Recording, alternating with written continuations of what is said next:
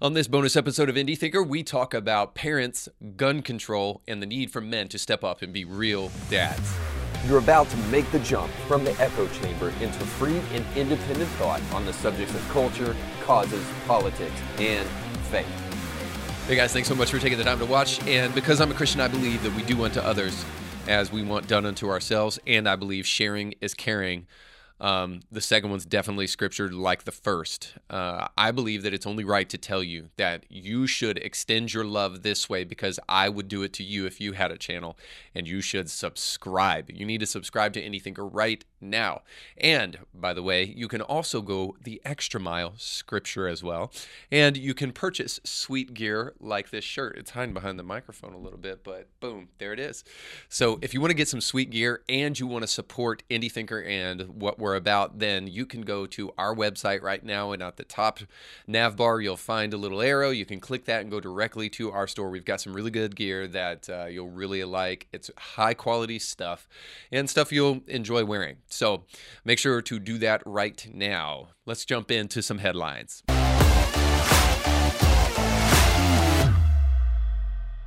All right, so as we kick off the show today, I, I want to kind of illustrate why we're talking about the subject of guns and we're talking about parenting today. Well, because just recently there was a hostage situation at a synagogue in Texas where a single man came in, said he had a bomb, had a gun, and then took people hostages. Now, first off, foremost, got to make sure that we say a huge shout out to the SWAT team there and local law enforcement because they were able to take care of this situation without a single innocent civilian losing their lives. So, again, we have nothing but an opportunity and a right and an obligation to say thank you to police officers, men and women who risk their lives every single day doing things like this that save countless lives and they deserve our appreciation. So, so we need to say that, but also too the reason we bring up this story and the reason we're talking about gun control today because of course Biden will never miss an opportunity to try to turn something into a political agenda and here we have him doing that with this situation speaking about guns.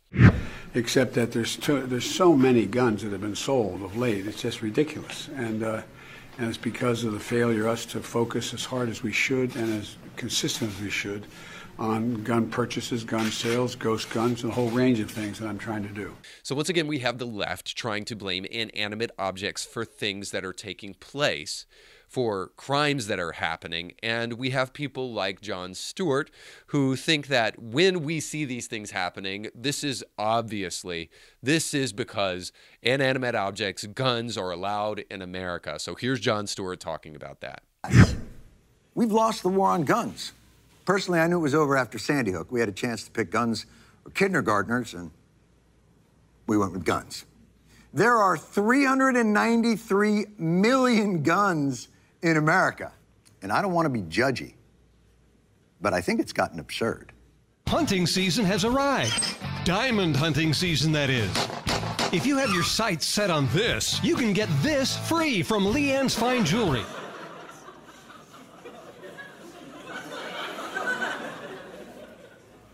Every kill begins with K. So, oh.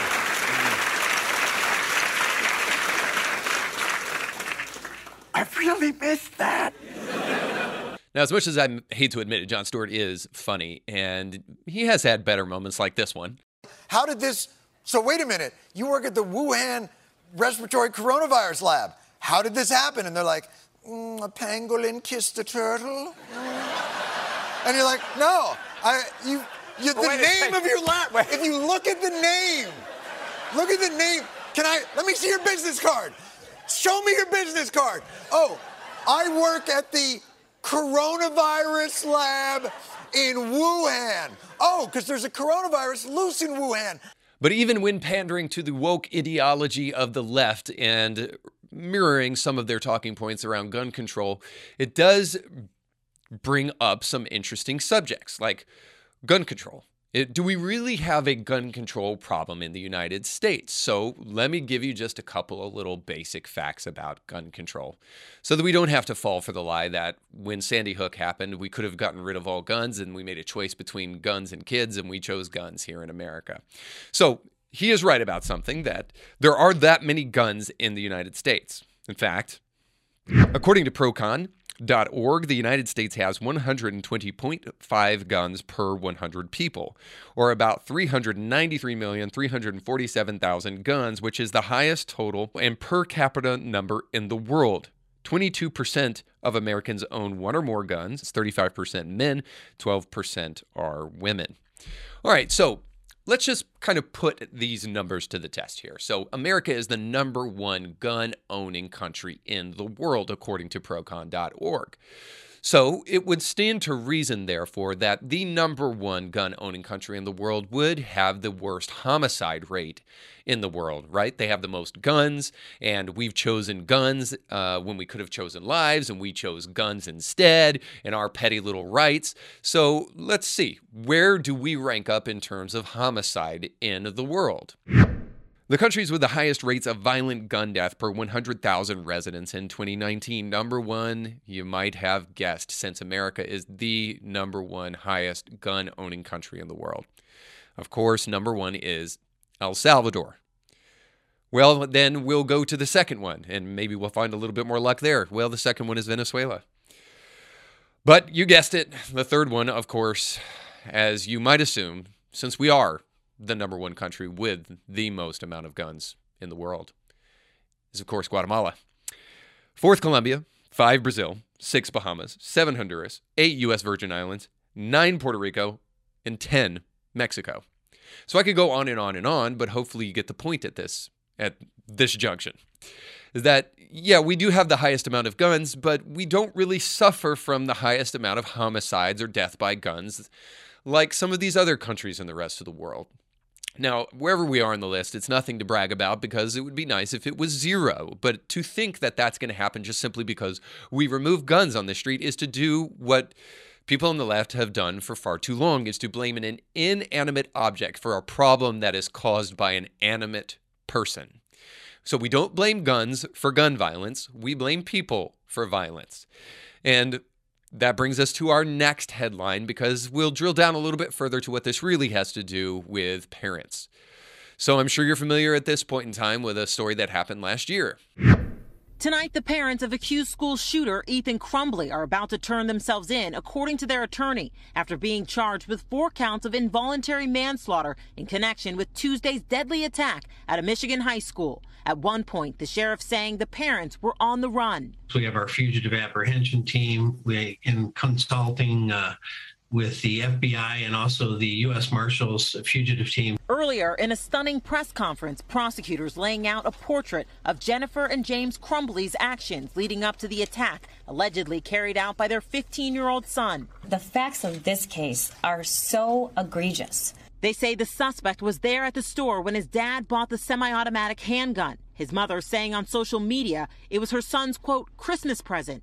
Earlier that week, prosecutors say a teacher had been alarmed, catching the suspect doing an online search for bullets on his phone, but his parents allegedly ignoring calls from the school. His mother, Jennifer Crumbley, texting her son, quote, LOL, I'm not mad at you. You have to learn how not to get caught. And then the day of the attack, a teacher discovering the suspect's disturbing drawings. A drawing of a semi automatic handgun pointing at the words, quote, the thoughts won't stop, help me, end quote. Between the drawing of the gun and the bullet is a drawing of a person who appears to have been shot twice and bleeding. Below that figure is a drawing of a laughing emoji. Both parents were called to the school and shown the drawings, but prosecutors say they never searched their son's backpack or told the school their son had access to a gun. Now, before we go any further, I want to take a moment just to say there were four who were killed and seven who were injured in this deadly shooting that took place by this 15 year old at a Michigan high school.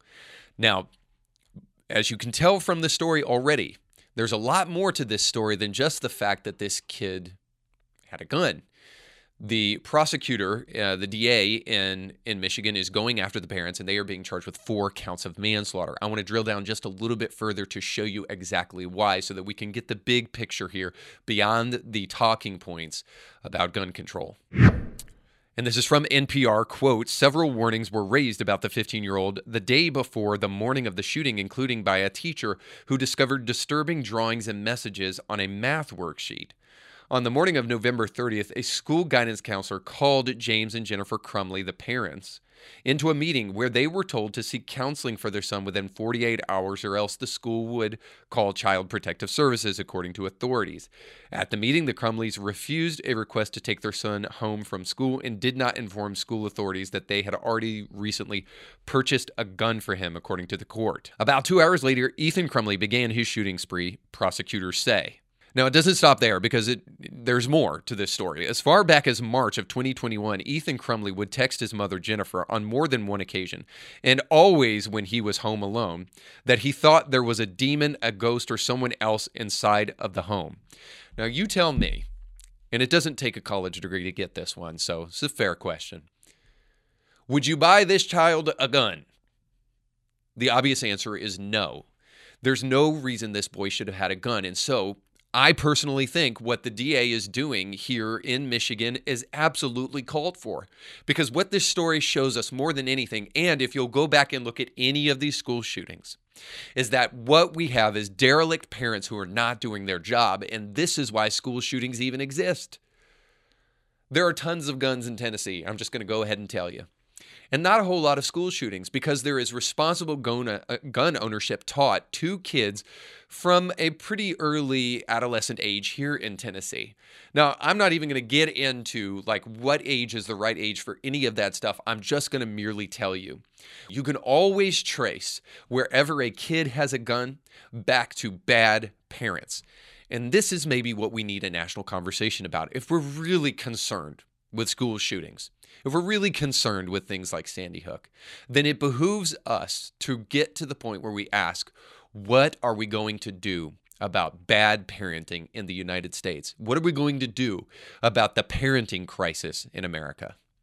By the way, if you hadn't already figured it out, the show today is dedicated to parenting uh, today. And so I want to jump into an article that is about uh, parenting, if not about Big Brother. So, according to Reuters, no jab, no job. Citigroup is going to fire unvaccinated staff this month in an inter-office memo. So you can already tell the gist of the article right now is that uh, Biden's mandate doesn't even need to take effect before some businesses blindly follow their leader off the cliff. But I want to dig into some of the article just so that you can get the flavor for what's happening there. Citigroup Inc. staff in the United States who have not been vaccinated against COVID 19 by January 14th will be placed on unpaid leave and fired at the end of the month unless they are granted an exemption, according to a company memo seen by Reuters on Friday. Now, far be it from me to suggest anything other than that a private business can do what they want. If this is the policy that they want to implement, have at it. But but it's also quite disconcerting that we've come to this place in America where what people do with their own bodies and what people do with their own medical decision making is now subject to the whims of your employer. So, this is something that was obviously started by our federal government, and now private companies have taken this kind of policy to heart. Uh, but it clearly represents a shift in the way that things have been done in America prior to this moment. It represents a shift in people's understanding about roles in society and what roles we should truly be playing. So, it should come as no surprise to anybody that I somehow think we have to re uh, reassess and relook at some of the roles in society that matter most to us. Now, the biggest role that we can play in society, outside of just as an employer, even bigger than that, is the role of a parent. That role will shape the future generations of, of America. And parents have always played a seminal role to the interest of any society.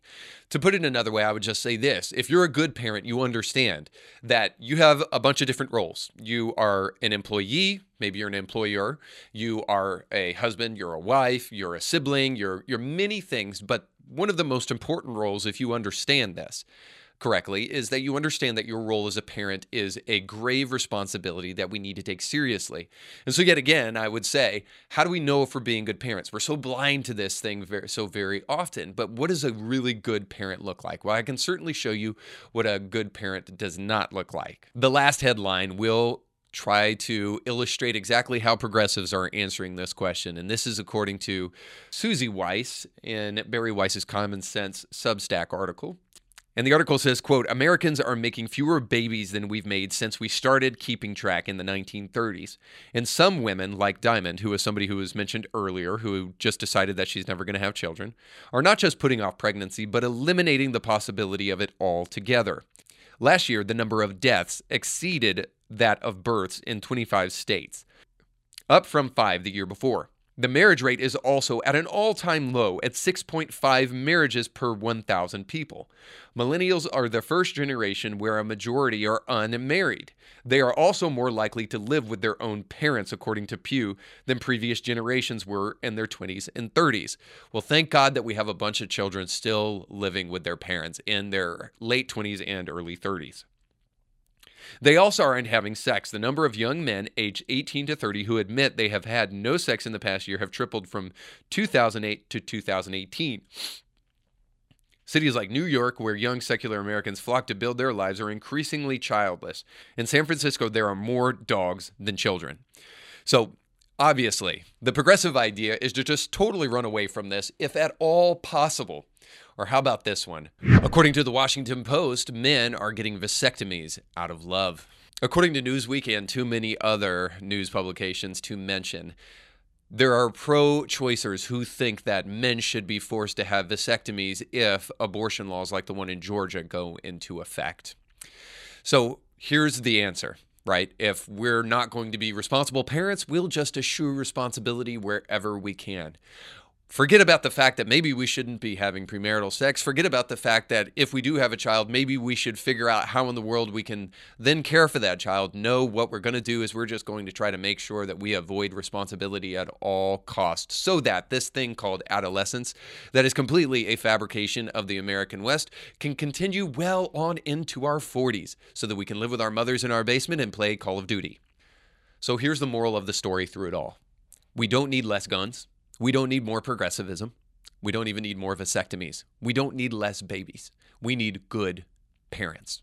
We need parents, yes, who have read books, and parents, yes, who have done the best that they can to try to raise their kids the way that they were raised. But we need something better than that. We actually need parents who have a strong system, a foundation underneath them of truth, a foundation of transcendent values that will truly help them raise their kids in a responsible way.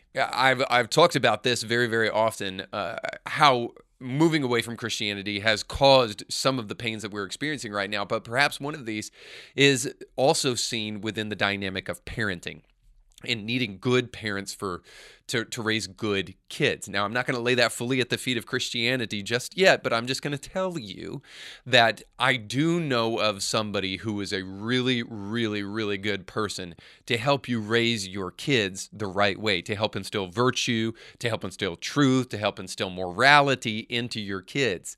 I'm going to tell you about this person because I think you need to know this person. Now, it's also important to know this person because sometimes we don't know if we're good parents.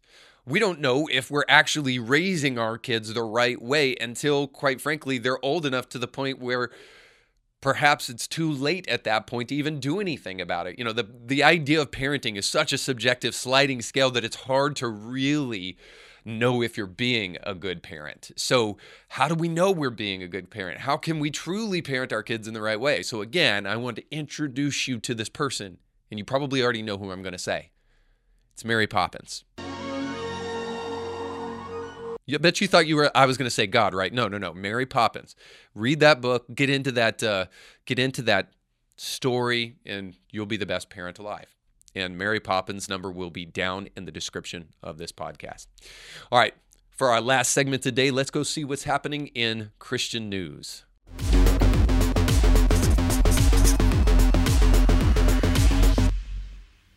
Throughout COVID and obviously beyond, because I think we're beyond COVID now. Obviously, it's still a reality, but we're learning to live around it and to live through it. So we're we're beyond COVID, especially in places where we refuse to go back to lockdown mode and refuse to go back to, to mask mode.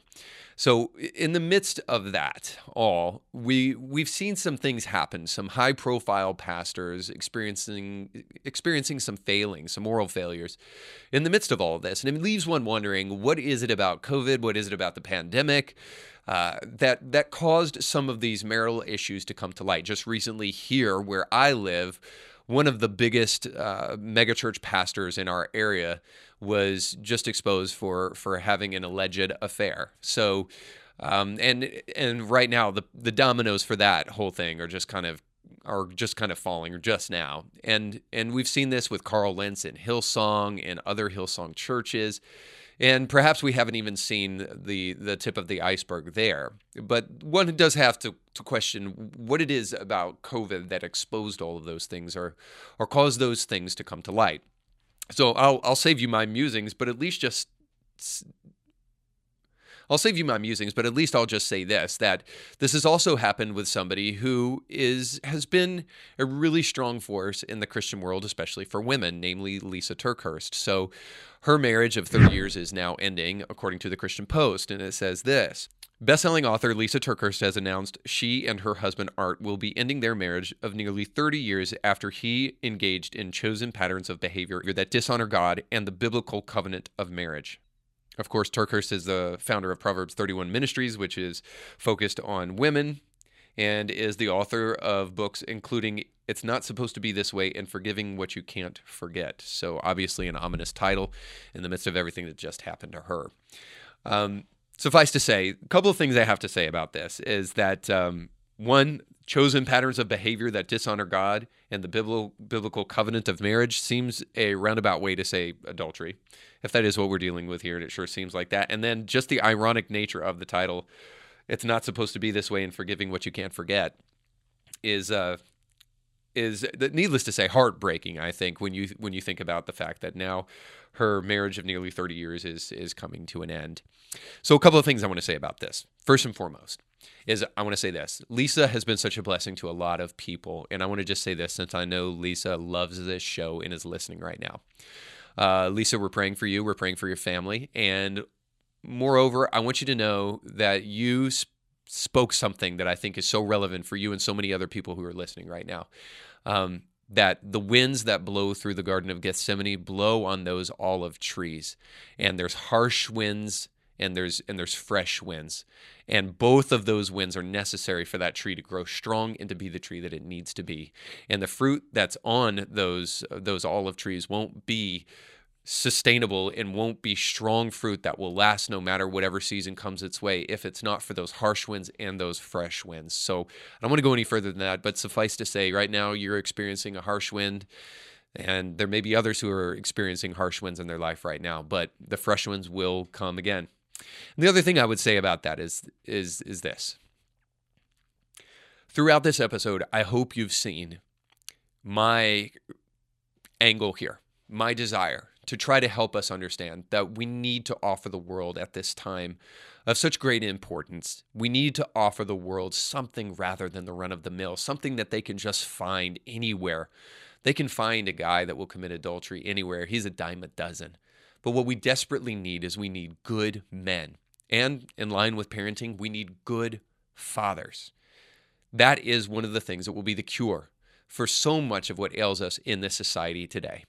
So, obviously, from a Christian perspective, I would encourage that to happen within the confines of the Christian framework and the Christian moral teachings. But let's just face it, we just need good fathers in society today. We desperately need good men to raise good men and to raise good women. Of course, you know, don't get me wrong here. Of course, we need good moms raising good kids as well. But we really need men to step up in this hour and to be good parents once and for all to help our kids wade through anxiety, not avoid it, to help our kids face their fears, not avoid them, to help our kids understand who they are and why they were created, not not based upon whatever they can create in an, in any given day, not whatever identity that they can develop, you know, at their latest whim, but why they were created on purpose and for purpose. So I just can't help but wonder if we've eschewed that responsibility, and that's why we're experiencing so many of the aches and pains of our present day. We need good parents to rise up in this hour to raise good kids for not only the present, but also the future. Well, I hope in some way that that was helpful to you today. Don't forget to go and check our sponsors over at kevinblairteam.com. Get locked into a brand new home mortgage rate for you and your family. And that's part of being a good parent, too. Thanks so much for watching. We'll catch you next time. You can catch brand new episodes of Indie Thinker with Reed Huberman every Monday and weekly bonus episodes to keep you thinking throughout the week. But you have to subscribe and click the bell to be notified when new episodes drop. If you enjoy this content, make sure to like this video and share it with friends.